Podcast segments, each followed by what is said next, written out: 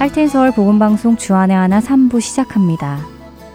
주안의 하나 3부에는 올바른 기도의 방향을 제시하는 주님 마음에 합한 기도와 노스캐롤라이나 그린스보로 한인 장로교회 한일철 목사님께서 전해주시는 말씀 프로그램 이 시대의 엘리야로 살라 그리고 매일의 삶에서 우리의 신앙을 점검해보는 내 마음의 묵상이 준비되어 있습니다. 먼저 주님 마음에 합한 기도로 이어드리겠습니다.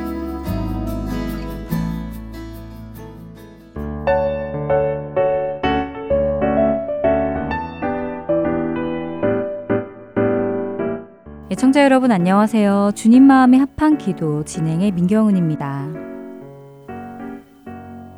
기도의 가장 큰 목적 중 하나는 하나님께 나의 필요를 알리는 것이기도 합니다. 그래서 우리 기도의 대부분은 하나님 이렇게 되게 하여 주시옵소서 이런 것들을 주시옵소서라고 여쭙게 됩니다. 그리고 이러한 우리의 기도를 하나님께서 들어주시고 허락해 주셔서 기도한 대로 일이 일어나고 기도한 대로 필요의 체험을 받게 되면 우리는 하나님께 감사의 기도를 또한 드리게 됩니다. 우리의 기도를 들어주신 주님께 감사드립니다. 라고 말이지요. 이런 기도의 모습은 가장 기본적인 기도의 모습일 것입니다. 그런데요, 만일 하나님께서 우리의 기도에 응답해 주지 않으셨다면 어떨까요? 이렇게 해주세요, 이것을 주세요 라고 기도드렸는데 그 일이 일어나지 않았다면 말입니다. 그때에는 어떤 기도를 우리가 드려야 할까요? 사실 감사한 일이 있을 때 감사의 기도를 드리는 것은 그리 어려운 일이 아닙니다. 감사가 저절로 나오기 때문이지요. 내가 기도했던 그 제목을 하나님께서 들어 응답해 주시니 하나님의 살아계심이 느껴지고 가슴 벅찬 기쁨에 하나님께 감사합니다 라며 인사를 드리고 또 그렇게 나의 기도를 듣고 응답하신 하나님을 찬양하게 되지요. 그러나 문제는 우리의 기도처럼 일이 돌아가지 않을 때입니다. 그럴 때 우리는 어떤 기도를 드려야 할까요? 마음이 지치고 육신이 힘들고 지금 내게 일어나고 있는 상황이 도무지 이해가 되지 않고 심지어 두려움이 엄습하게 될 때, 그런 때에도 과연 우리는 감사하며 기도 드릴 수 있을까요? 저의 경험으로 보았을 때, 그리고 주위의 많은 경우를 보았을 때, 이렇게 기도의 응답이 없고 힘들고 어려운 일을 겪게 될 때, 우리 대부분은 사람을 원망하거나 상황에 불평하거나 심지어 기도 자체를 그만두게 되는 경우도 있더라고요. 지금 겪고 있는 일들로 인해 마음이 괴로워서 기도가 잘 되지 않으니 그 일이 어느 정도 정리가 되고 나면 조금이라도 해결이 되어 내 마음에 다시 평안이 찾아오면 그때 다시 기도하겠다라는 생각으로 말이지요. 심지어 마음이 괴로워 기도를 멈추고 아예 교회를 떠나는 성도분도 뵌 적이 있습니다. 그런데 그것이 올바른 일일까요? 하나님은 그런 상황에서 우리가 어떻게 하기를 원하실까요? 저는 그 답을 다윗의 기도에서 찾을 수 있다고 생각하는데요. 다윗은 여러분들도 잘 아시다시피 하나님으로부터 택함을 받아 기름 부음 받은 이스라엘의 왕이기도 했지만 고난이 많은 삶을 보낸 사람이기도 하지요. 특히 망군의 여호와 이름으로 골리앗을 무찌른 후에 이스라엘 사람들이 사울이 죽인 자는 천천히요 다윗은 만만히로다라는 노래를 부른 후부터 사울은 다윗을 적대시하며 자신의 자리를 넘보는 사람으로 생각하고 그를 죽이려 했습니다.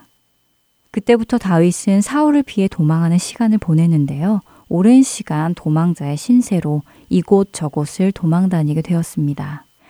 그가 도망다닌 기간은 한두 달 정도가 아니었다고 합니다. 1, 2년도 아니었지요. 학자들은 다윗의 도피 생활이 약 10여 년이나 계속되었다고 합니다. 자신이 잘못해서가 아니라 하나님을 향한 믿음을 가지고 하나님을 모욕하는 적군을 하나님의 이름을 위하여 용감히 나가 싸우고 이스라엘의 승리를 얻어 주었는데 그때부터 그를 뒤따르는 것은 생명의 위협이었습니다. 자그마치 10년이라는 시간 동안 말이지요. 그렇게 도피 생활을 하던 중에 다윗은 적군인 블레셋의 땅인 가드 지역으로 피신하게 된 적이 있습니다. 다윗은 자신이 다윗인 것을 숨기고 그 지역에 들어가는데요. 왜냐하면 그 가드 지역은 자신이 죽인 골리앗의 고향이었기에 가드 지역은 다윗을 원수로 여기고 있었기 때문입니다. 하지만 그곳 사람들은 다윗을 알아보았고 결국 다윗은 가드 왕 아기스 앞에 서게 되는 위기를 맞게 됐지요. 그때 다윗은 가드 왕 아기스가 자신을 죽일까 두려워하여 블레셋 사람들 앞에서 미친 채 하기 시작합니다. 침을 질질 흘리며 그의 수염에 침이 늘어붙게 행동했습니다. 정신이 온전하지 못한 미치광이 흉내를 내었지요. 그리고는 가까스로 그들을 속여 목숨을 건지게 됩니다. 이렇게 목숨을 건진 다윗. 그의 마음은 어떠했을까요? 아, 살아서 다행이다. 역시 난 머리가 좋아. 미친 척 하기를 잘했어. 라는 마음이었을까요? 아니면 미친 척까지 하며 내 목숨을 연명해야 하는지 스스로 비관을 했을까요? 혹시 왜 나에게 이런 일이 생기냐며 울며 불며 소리치며 차라리 죽는 게 낫다며 하나님을 원망했을까요? 그의 기도를 통해 알아보겠습니다. 10편 56편 1절에서 13절의 말씀입니다. 하나님이여 내게 은혜를 베푸소서 사람이 나를 삼키려고 종일 치며 압제하나이다. 내 원수가 종일 나를 삼키려 하며 나를 교만하게 치는 자들이 많사오니 내가 두려워하는 날에는 내가 주를 의지하리이다. 내가 하나님을 의지하고 그 말씀을 찬송하올지라. 내가 하나님을 의지하였은즉 두려워하지 아니하리니 혈육을 가진 사람이 내게 어찌하리이까. 그들이 종일 내 말을 곡해하며 나를 치는 그들의 모든 생각은 사악이라. 그들이 내 생명을 엿보았던 것과 같이 또 모여 숨어 내 발자취를 지켜보나이다. 그들이 악을 행하고야 안전하오리이까. 하나님이여 분노하사 묻 백성을 낮추소서. 나의 유리함을 주께서 개수하셨사오니 나의 눈물을 주의 병에 담으소서. 이것이 주의 책에 기록되지 아니하였나이까. 내가 아뢰는 날에 내 원수들이 물러가리니 이것으로 하나님이 내 편이심을 내가 아나이다. 내가 하나님을 의지하여 그의 말씀을 찬송하며 여호와를 의지하여 그의 말씀을 찬송하리이다. 내가 하나님을 의지하였은즉 두려워하지 아니하리니 사람이 내게 어찌하리이까. 하나님이여 내가 주께 서원함이 있사온즉 내가 감사제를 주께 드리리니 주께서 내 생명을 사망에서 건지셨습니다. 주께서 나로 하나님 앞 생명의 빛에 다니게 하시려고 실족하지 아니하게 하지 아니하셨나이까. 하나님을 향해 자신의 마음을 털어놓는 다윗의 기도. 그 내용이 어떻다고 생각되시는지요? 비관이나 불평, 원망의 모습이 담겨 있는지요. 다윗은 하나님께 하나하나 고합니다. 자신의 원수들이 자신을 어떻게 대했으며 지금 자신이 어떤 상황에 처했는지 말이지요. 그러나 이런 어려운 상황 속에서도 자신은 주를 의지하며 주의 말씀을 찬송하겠다며 고백합니다. 그리고 자신의 도움이 되는 주만을 바라봅니다. 특별히 주를 향한 믿음의 고백이 잘 드러나는 구절인 8절을 현대인의 성경은 이렇게 번역했습니다. 주는 나의 슬픔을 아십니다. 내 눈물을 주의 병에 담으소서. 내 눈물이 주의 책에 기록되지 않았습니까? 다윗은 하나님께서 자신의 슬픔을 아시고 자신이 흘리는 눈물을 다 알고 계신다는 것을 믿고 있었습니다. 그에게 그런 믿음이 있었기에 어려울 때 자신의 사정을 아시는, 자신의 눈물을 아시는 그 하나님을 의지할 수 있었습니다. 우리는 주님을 어디까지 믿을 수 있을까요? 나의 모든 것을 다 아시는 주님을 믿고 이 모든 것을 아뢰며 기다릴 수 있을까요? 하나님은 우리의 아버지이십니다.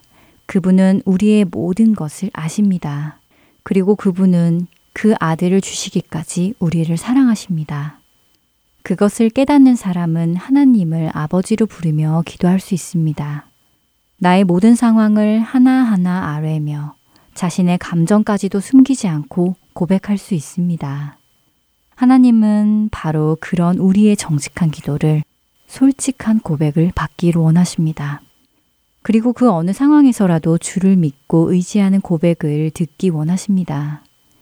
감사할 조건이 있을 때 뿐만이 아니라 감사하지 못할 것 같은 상황에서도 하나님을 아버지로 믿으면 우리는 그분께 감사하며 기도드릴 수 있습니다. 그것이 바로 하나님의 마음에 합한 기도입니다. 주님 마음에 합한 기도. 오늘은 다윗의 시편 고백을 살펴보았습니다.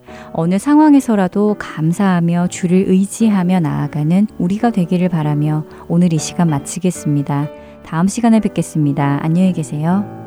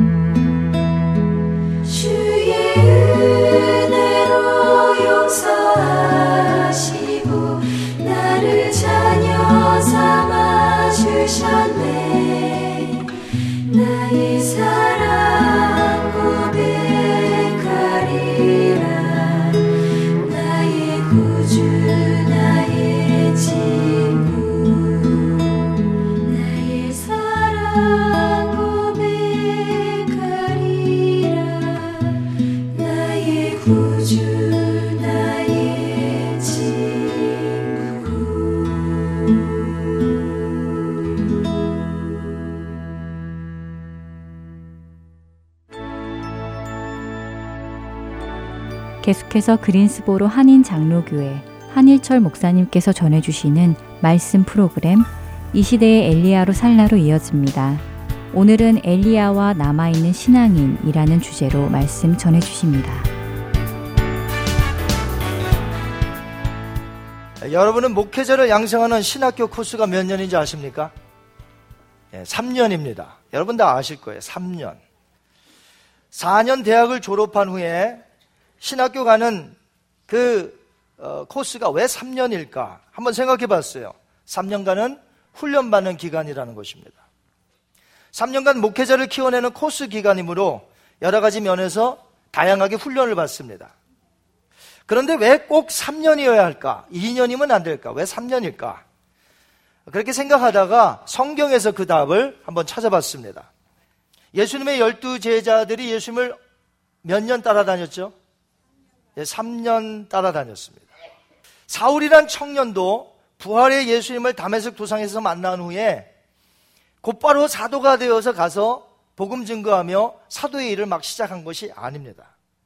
갈라디아서 1장 18절에 보면 사도 바울이 그동안 바리새인으로서 구약에 정통했잖아요. 그런데 부활의 예수님을 만났어요?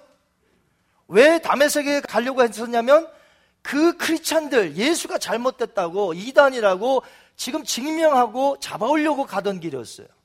그런데 부활의 예수님을 만난 거예요. 그러니까 구약과 부활의 예수님을 체계적으로 확립하는 시간이 필요한 거예요. 아, 구약이 이런 거였구나. 잘못 알고 있었는데. 이제 부활의 예수님에 대한 이야기란 말이죠. 구약 성경이. 그래서 아라비아와 다메섹에서 바울이 3년간 운둔 생활하면서 세월을 지내고 그곳에서 복음을 체계화했다는 것이죠. 그 다음에 사도로서 복음을 증거했던 것입니다. 3년이란 기간은 오늘 본문에도 또 나와요. 선지자 엘리야는 시돈 땅 사르밧에서 과부의 집에서 은둔 생활을 하였습니다. 뭐 하나님께서 3년이라는 이야기는 하지 않으신 것 같아요. 그러나 갔더니 거기 계속 있다 보니까 어떻게 돼요? 3년이 되었습니다. 그럼 엘리야가 그곳에서 3년간 무엇을 했을까요? 아합의 눈을 피해서 장차 올 큰 영적 전투, 즉 준비하는 기간으로 훈련 기간으로 삼았을 것입니다. 그래서 엘리야는 말씀 묵상을 해왔고 그 다음에 기도하는 시간을 가졌을 것이에요. 3년이란 세월은 훈련하기에 딱 적당한 시간입니다.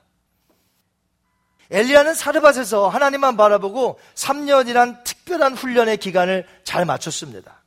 3년이 기간에 끝나가는 어느 날 엘리야가 기도하는 가운데 하나님의 음성이 들립니다. 엘리야에게 가라는 거예요. 아합에게. 우리 18장 1절 한번 볼까요? 많은 날이 지나고 제3년에 여호와의 말씀이 엘리야에게 임하여 이르시되 너는 가서 아합에게 보이라 내가 비를 지면에 내리리라 아멘. 이제 하나님께서는 엘리야에게 명하셨어요. 아합에게로 가라. 나 여호와가 하늘의 문을 열고 이제 비를 지면에 내리니 비를 내리는 자가 나 여호와인 줄 그가 알리라. 이렇게 말씀하시는 거예요. 3년만 전에도 아합에게 갔어요, 엘리야가. 하나님이 보내셨죠?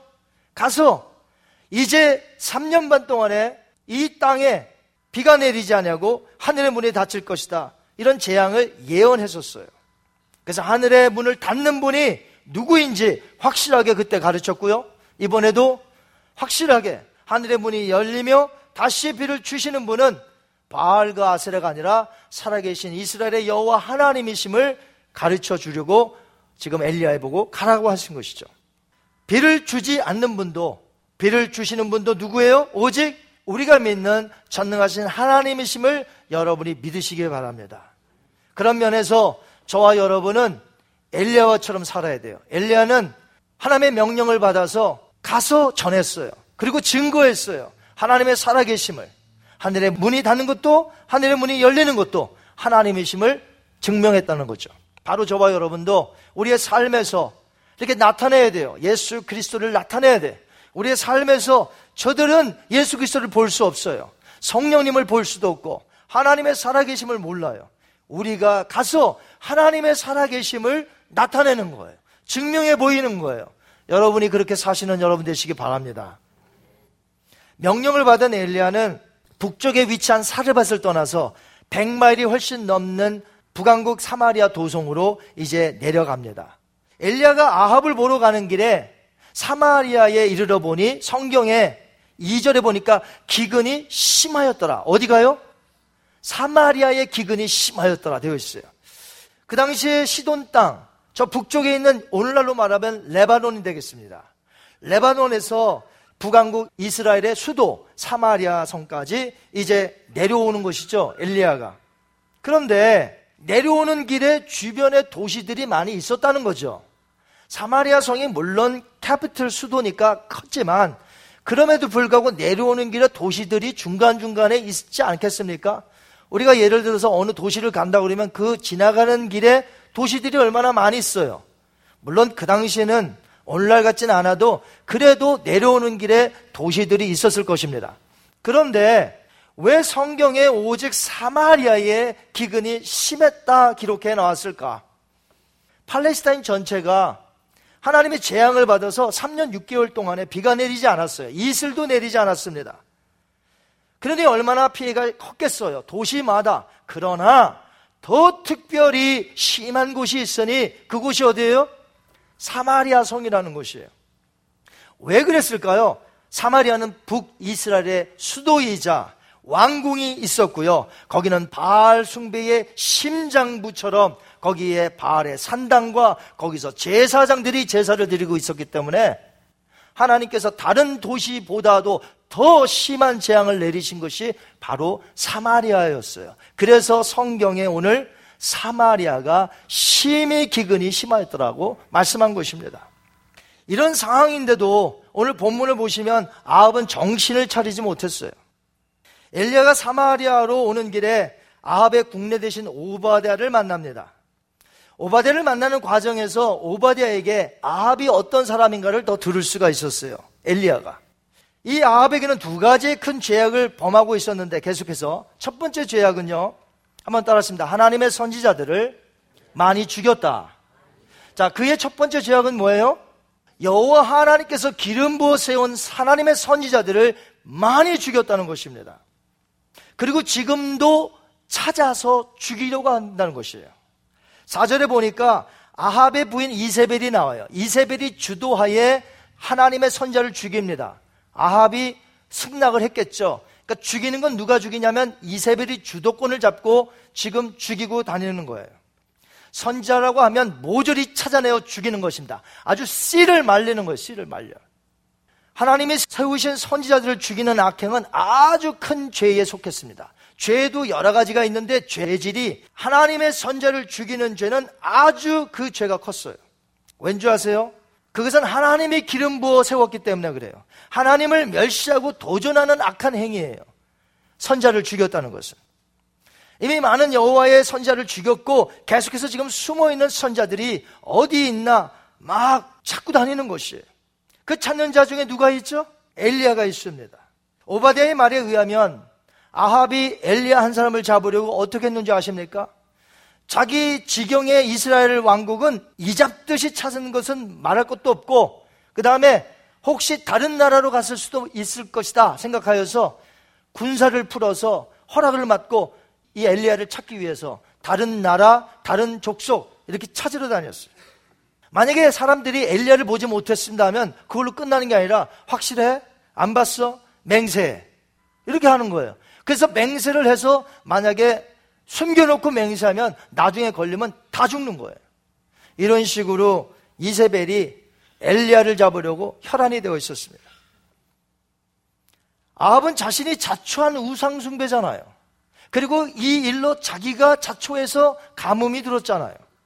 하지만 도리어 엘리야에게 그 원인이 있다고 판단하여서 다른 나라 족속에까지 샅샅이 찾은 것이에요. 이런 죄악을 아합이 3년 동안 벌입니다. 두 번째 아합의 죄는 따라하십니다. 사람들보다 진빈성을 더 중요시 여겼다. 물의 근원을 찾기 위해서 아합과 오바댜는 서로 다른 길로 헤어졌어요. 오바댜, 너는 이 길로 가라. 나는 이 길로 갈게. 왜 갑니까? 물의 근원을 찾고 시냇가를 찾아서 물을 찾고 꼴을 얻어서 왜 찾는 것이죠? 한번 5절 볼까요? 아비 오바디에게 이르되 이 땅의 모든 물 근원과 모든 내로 가자 혹시 꼴을 얻으리라 그리하면 말과 노새를 살리리니 짐승을 다 잃지 않게 되리라 여러분 잘 들어보세요 물의 근원을 찾고 꼴을 얻어서 백성을 살려야 되겠다라고 했어요. 어떻게 말했어요? 물의 근원을 발견하여 꼴을 찾아 말과 노새를 살려야 한다. 어찌하여 내가 짐승을 다 잃겠느냐? 물의 근원을 찾으러 다닌 직접 그 원인이 뭐냐면 백성이 아니었습니다. 왕의 눈에 백성들은 안중에도 없어요. 짐승이 죽어가니까 안타까워서 그 짐승들을 살리기 위해서 물의 근원을 찾아 나섰다 이 말이에요. 아합의 눈을 한번 보세요. 사람 굶어 죽는 거 보이질 않아요. 짐승들만 죽는 게 보여요. 안쓰러워요. 죽겠어요. 자기가 왜? 동물이 죽어가서. 백성들은 눈에 안 들어와요. 죽든지 말든지, 먹든지 말든지, 이 사람이 아합이에요. 하나님 기뻐하시겠습니까? 만약 하나님의 형상을 닮은 사람들이 굶어 죽어가고 이웃이 어려움을 당했는데도 내가 모른 척하고 나의 애완동물만 지극정성으로 사랑하여 돌본다면 그것은 문제가 있다. 문제가 있다. 마태복음 25장에 보면 임금의 심판 비유가 나와요. 양과 염소의 비유로 나오죠. 오른편에 있는 사람들은 양으로 비유됐어요. 믿는 자. 왼편은요, 염소, 안 믿는 자. 그들이 심판받는 기준이 뭔지 아세요? 마태복음 25장 이 비유에서 예수를 믿었다 안 믿었다 얘기 안 나와요. 여기서는 기준이 뭐예요? 심판의 기준이 사람을 도왔냐 안 도왔냐예요. 사람을 도왔냐. 애완동물이 아니에요. 애완동물 아무리 내가 하나님 많이 돌봤나이다. 아이 그 소용없어요. 사람을 돌봤느냐 안 돌봤느냐가 심판의 기준이란 말이죠. 그러면 우리가 천국 어떻게 가요? 선을 행하고 남을 도와주면 가는 거예요? 아닙니다. 예수님을 믿어야 천국 가는 줄 믿습니다. 그렇다면 답이 뭐예요? 예수님을 믿는 사람이라면 하나님의 명령대로 이웃을 내가 섬겨야 된다는 것이에요. 사랑으로. 그 사람이 진짜 크리스찬이요. 그 사람이 천국 가는 거예요. 그 사람이. 크리스찬이면 마땅히 우리는 어려운 이웃을 돌봐야 됩니다. 사랑으로 돌봐야 됩니다. 성교의 중요성을 깨달아라. 성교비도 적극적으로 동참해야 됩니다. 단기 성교도 여러분 동참해야 됩니다. 적극적으로. 아합은 강한 군사력과 상업의 이 기반이 되는 말과 노새. 왜 말과 노새라고 나온지 아세요? 말은 군사력이에요. 노새는 상업용이에요. 그러니까 자기의 이 권력 기반, 군사력과 상업이 흔들리면 안 되기 때문에 사람들보다 뭘 더 중요시 하겠어요? 말과 노새 죽을까봐. 말이 있어야 전쟁하고, 노새가 있어야 상업을 하는데, 이게 없으면 안 되니까, 그게 더 귀했다, 이 말이죠. 반면에 오바다를 한번 보세요. 오늘 본문에 나오는 오바디아 100명의 여호와 하나님의 선지자들을 몰래 숨겨 그들에게 먹을 것을 주었습니다. 빵과 물. 여러분 한두 명의 선자도 아니고 무려 100명의 선자를 숨겨서 그들의 목숨을 부지시켰습니다. 가뭄이 심하게 들었던 그 시대에 빵과 물이 얼마나 귀한지 여러분 아시겠죠? 열왕기하 6장에 보면 이런 얘기가 나와요. 엘리사 시대인데 아람 나라가 사마리아 성을 쳐들어와서 포위함되다. 그러니까 그 안에 있던 사람이 음식이 별로 없었는데 포위당하니까 음식을 계속 아껴서 먹는데도 다 떨어졌어요. 밖에 나갈 수는 없어요. 이러니까 열왕기하 6장 25절에 이런 이야기가 나와요. 나귀 머리 하나가 은 80세겔이요. 비둘기 똥. 아니 왜 비둘기 똥을 먹는지 모르겠어 나는. 근데 비둘기 똥 4분의 1 값에 은 5세겔로 매매가 되었다고 그래요. 나귀는 부정한 동물이라 먹을 수 없는 거예요. 이스라엘 백성들은 안 먹어요, 나귀 머리. 하지만 지금 나귀 머리 가릴 때가 아니에요. 죽게 생겼는데 다. 거기 보면 자기 자식까지 삶아 먹어요. 그런 이야기가 나와요. 그러니 나귀 머리 안 먹겠어요? 근데 매매가 얼마에 됐어요? 여러분 그 은 80세계를 그러면 잘 이해가 안 되잖아요. 뭔지. 작년 하나가 작년 그러니까 남자 하나가 1년치 버는 돈이에요. 나귀 머리 하나 그렇게 매매됐어요.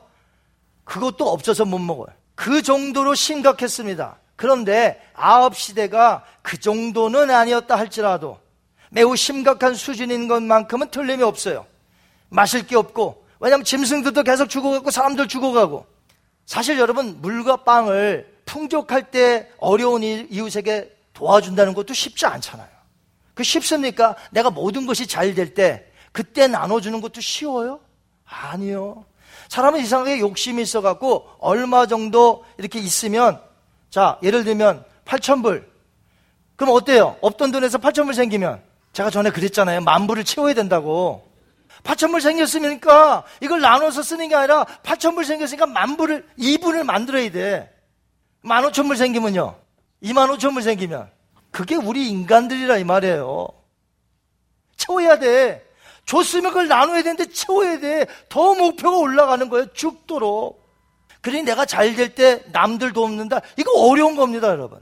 그런데 어려운 시대에 바로 이 오바댜는 심한 가뭄으로 인해서 기근이 들고 있을 때 백성들이 병들고 굶어 죽고 있는 상황 속에서 오바댜는 사람 100명을 살렸다 이 말이에요.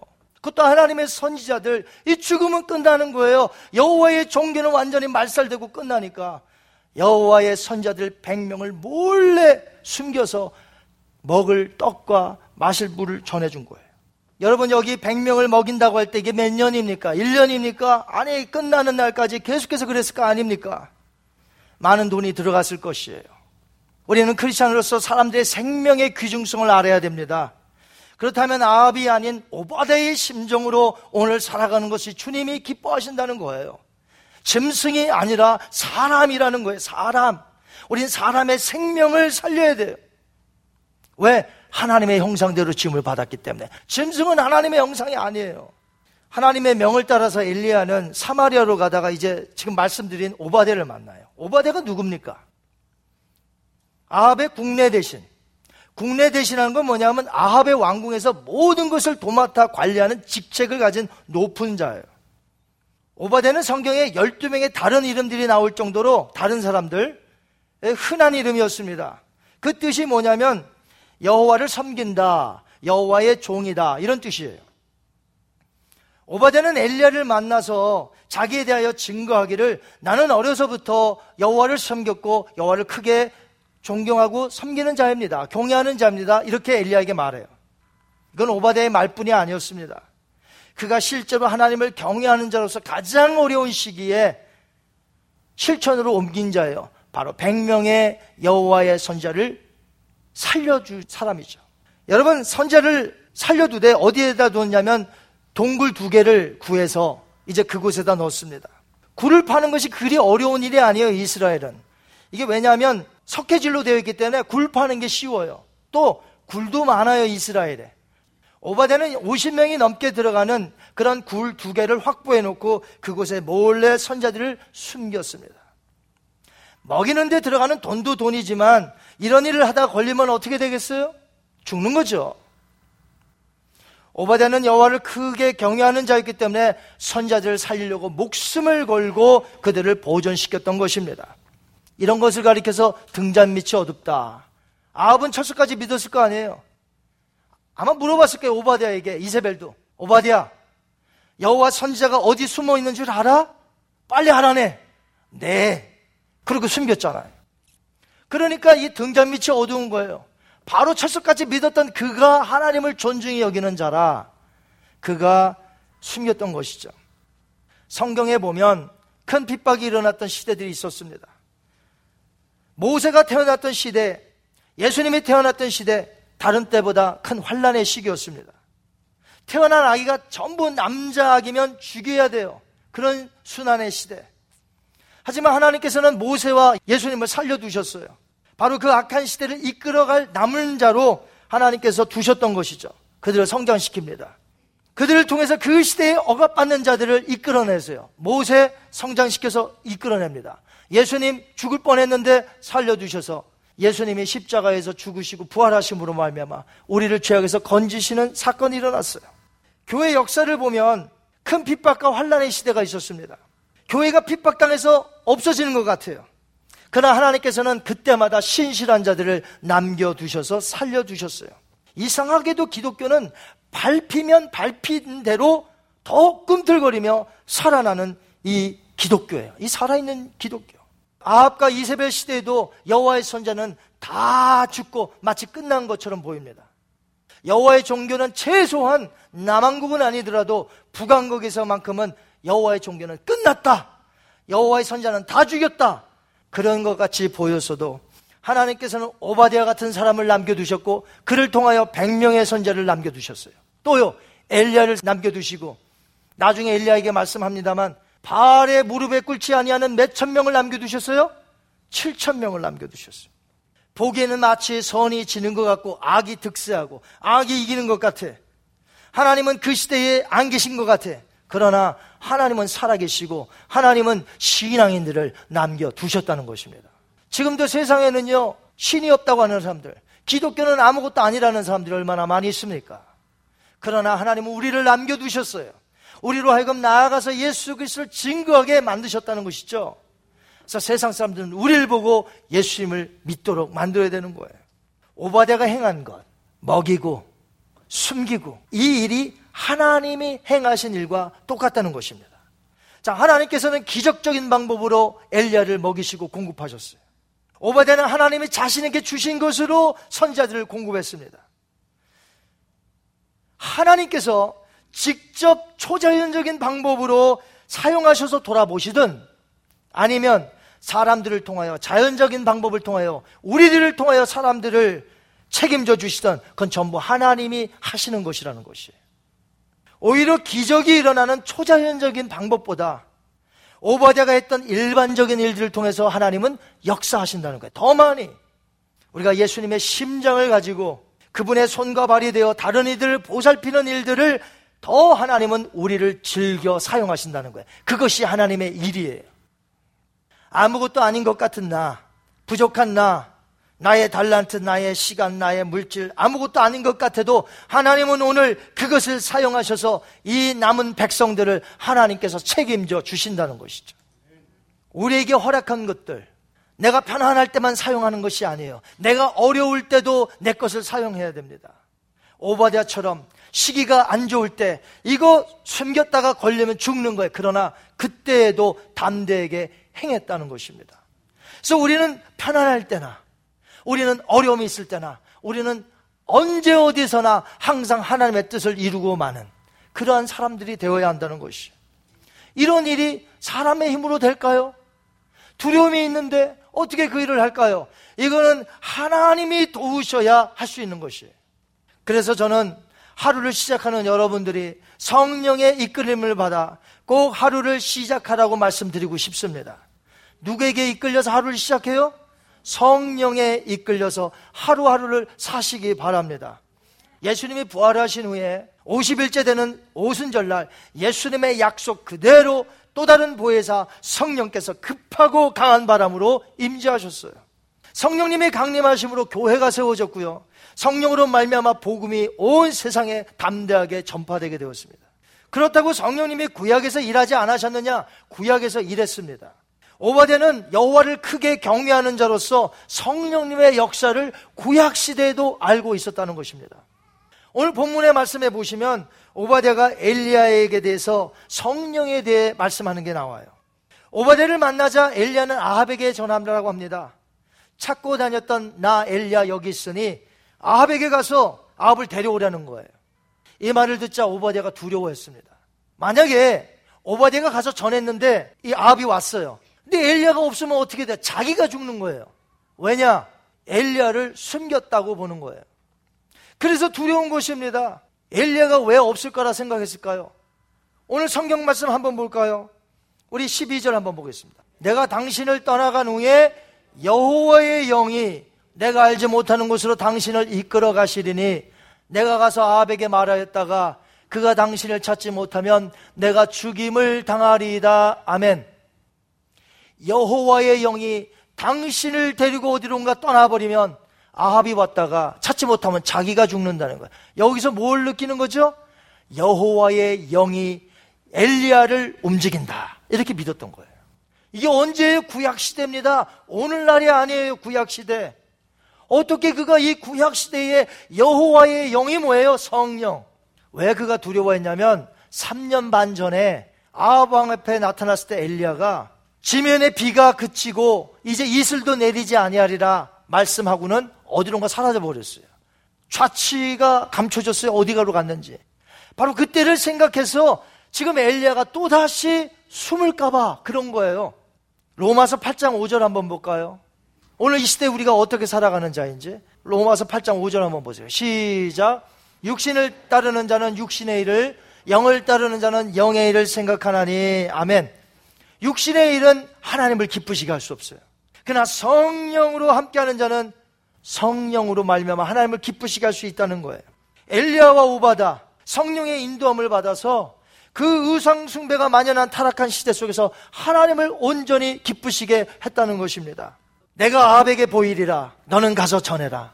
그 말을 확실히 믿고 이제 오바댜가 아합에게로 갑니다. 왠지 아세요? 하나님의 영이 엘리야를 그 자리에 그대로 줄 줄을 이제 믿었던 거예요. 그렇다면 이렇게 생각해 보세요. 그가 50명씩 100명을 떡과 물을 줘서 숨겼을 때에 이 일이 하나님의 영이 아니고는 할 수 있을까요? 이 일이 하나님의 영의 도우심이 없이 그 담대한 일을 할 수 있을까요? 그렇다면 결국 오바댜도 하나님의 영의 인도함을 받아 그렇게 살았다는 결론이 되죠. 엘리야도 오바댜도 비록 구약 시대지만 하나님의 영의 인도함을 받아 살았다면 오늘 이 시대 2000년 전에 오순절날 성령님이 강림하셨는데 오늘 우리들이 성령의 인도함을 받아 살아야 하는 것 아닙니까? 사람들이 말하는 것처럼 지금 이 시대가 어떤 시대냐? 가장 많은 우상숭배가 만연되어 있는 시대다. 이렇게 말하고 있어요. 그 어떤 시대보다 지금이 그렇습니다. 카일 아이들만 목사님은 그의 책, 거짓 신들의 전쟁. 요즘 저희들이 제자반, 우리 사역반에서도 했었고, 책들을 보고 우리가 독후감을 서로 나누는데, 얼마나 이 시대에 많은 사람들이 우상을 섬기고 있는가. 오늘 이 시대 정말 그래요. 이런 타락한 영적 암흑 시대에 어떻게 사는 것이 하나님을 기쁘시게 하는 것일까? 우리 예수님을 온전히 드러내며 사는 것일까? 사람 중요시 여기시기 바랍니다. 사람 생명을 살리시는 일에 혼신을 다하시기 바랍니다. 하나님이 기뻐하세요. 세계 선교 감당하시고 구제 사역 감당하시고 나에게 주신 것 가지고 하나님 앞에서 사람들에게 나누며 생명 살리는 일에 앞으로 더 많이 힘쓰시는 여러분이 되실 때 이 우상이 만연된 이 세상에 타락한 이 시대에 하나님이 기뻐하지 않으실까? 하나님은 우리를 통해서 사용하십니다. 까마귀를 통해서 공급해 주신 하나님 늘 그러지 않았어요. 오병이어로 먹이신 예수님 늘 그러지 않으셨어요. 하나님은 오늘 어떻게 그 남은 자들을 돌봐주시고 책임져 주시느냐 먼저 믿은 우리들을 통해서 하나님이 그들을 보살펴 주신다는 것이에요. 그들이 믿는 자든 믿지 않는 자든 그런 거 개의치 하지 말고 우리는 나가서 복음을 전하고 우리가 받은 것으로 나누어서 생명을 살리는 일. 그랬을 때 주님 앞에 서는 날 잘했도다 충성된 종아 이런 칭찬을 받게 될 줄 믿습니다. 오늘 저와 여러분이 그렇게 살게 되기를 주님의 이름으로 축원드리게 믿습니다.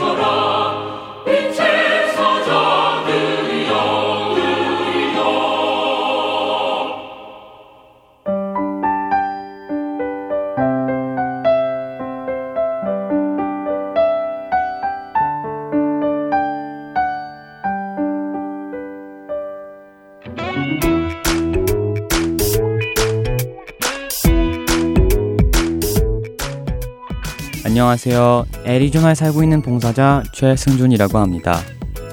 3개월 혹은 6개월마다 새로운 방송들이 여러분을 찾아가는데요.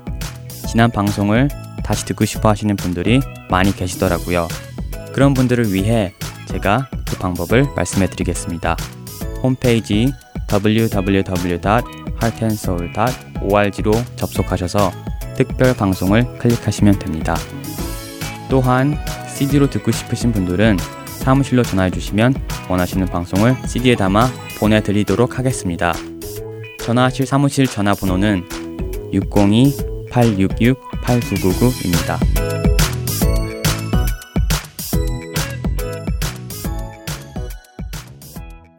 우리의 삶을 돌아보는 시간, 내 마음의 묵상, 최미옥 아나운서가 진행해 주십니다.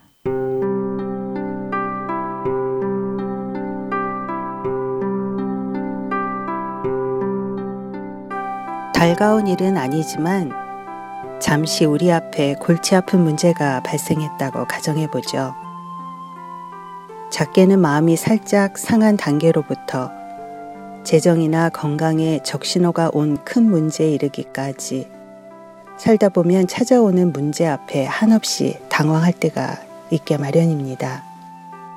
이렇게 문제가 발생했을 때 여러분이 하는 가장 첫 번째 일은 무엇입니까? 먼저 골똘히 생각을 해보겠죠. 해결점을 찾아야 하니까요. 그리고 나서 전화를 드십니까? 아니면 골방을 찾아 들어가십니까? 대부분의 사람들은 능력의 하나님에게 달려가기보다는 다른 사람들의 의견을 찾는 데 분주합니다. 그 이유가 무엇일까요? 저는 대부분 우리의 하나님을 잘 알지 못하기 때문이라고 생각합니다. 왜 많은 사람들이 어려움이나 시험 속에서 좌절합니까? 왜 그들은 주저앉아 버리죠? 왜 그들은 두려움에 대항하여 공격적 저항을 하지 않을까요? 성경 말씀을 인용해서 그 이유를 한번 설명해 볼까 합니다. 어떤 사람은 병거, 어떤 사람은 말을 의지하나 우리는 여호와 우리 하나님의 이름을 자랑하리로다. 라는 시편 20편 7절의 말씀처럼 우리는 눈에 보이는 병거와 말을 의지하기가 더 쉽기 때문에 하나님의 이름을 자랑하지도 의지도 하지 않기 때문이라고 생각합니다. 구약 시절의 병거와 말은 전쟁 중에 수에 많고 적음으로 세력과 힘을 표상하는 것들인과 동시에 보호를 뜻했습니다.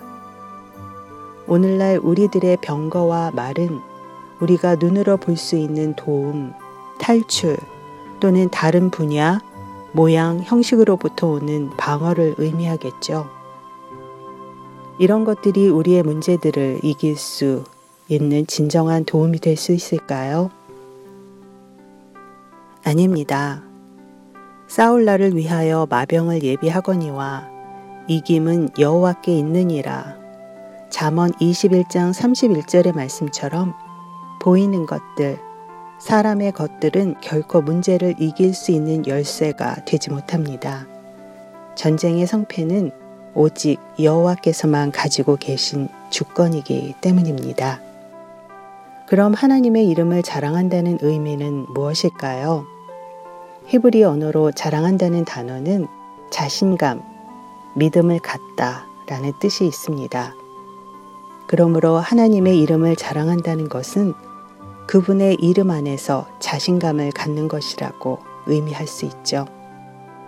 그러므로 하나님의 이름을 자랑한다는 것은 그분의 이름 안에서 자신감을 갖는 것을 의미합니다.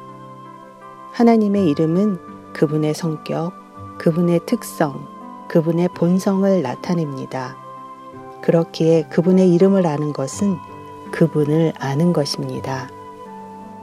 그분의 이름을 자랑하는 것은 그분이 누구라는 것에 대해 믿음이 생겼기에 자신감이 생기는 것이죠. 환란이나 공경에 처해진 날에 우리는 우리의 하나님께 제일 먼저 달려가야 합니다. 그분의 이름을 부르며 그분 이름으로 자신감을 가지며 달려가 그분 아래 다 내려놓읍시다. 그 다음은 하나님께서 하실 겁니다.